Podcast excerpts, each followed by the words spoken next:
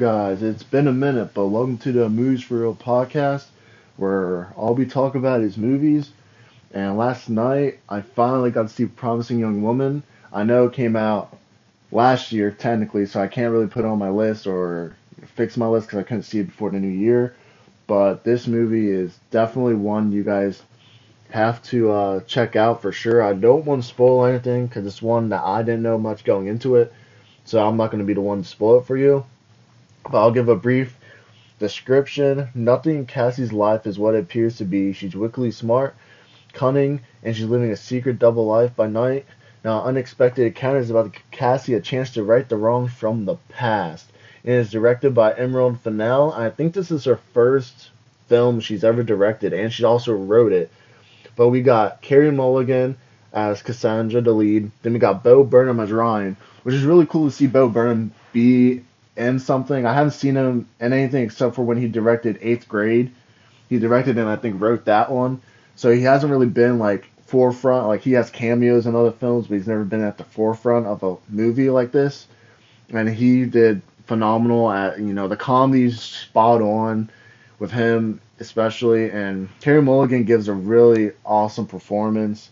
And even Emerald, the director, like how she directed some of the scenes was so so good. Like it, it like pops on screen, and it feels like almost like an '80s nostalgia filled movie, but that's not what it really is. And the director does have like um like she has Emerald has a message that she conveys in the movie and she does a really good job conveying it. I think the only problem is the last 10 minutes, it kind of, there's some problems. I have to see it again to really get it. Like, I get what she was going for, but I don't know if it really sit well with me.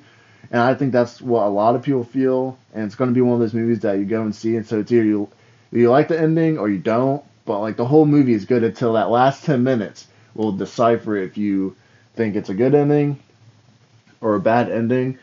But you, guys definitely need to check this movie out. This movie could win some awards, at least for Carey Mulligan, you know, for Best Actress, because she did a really good job with this movie.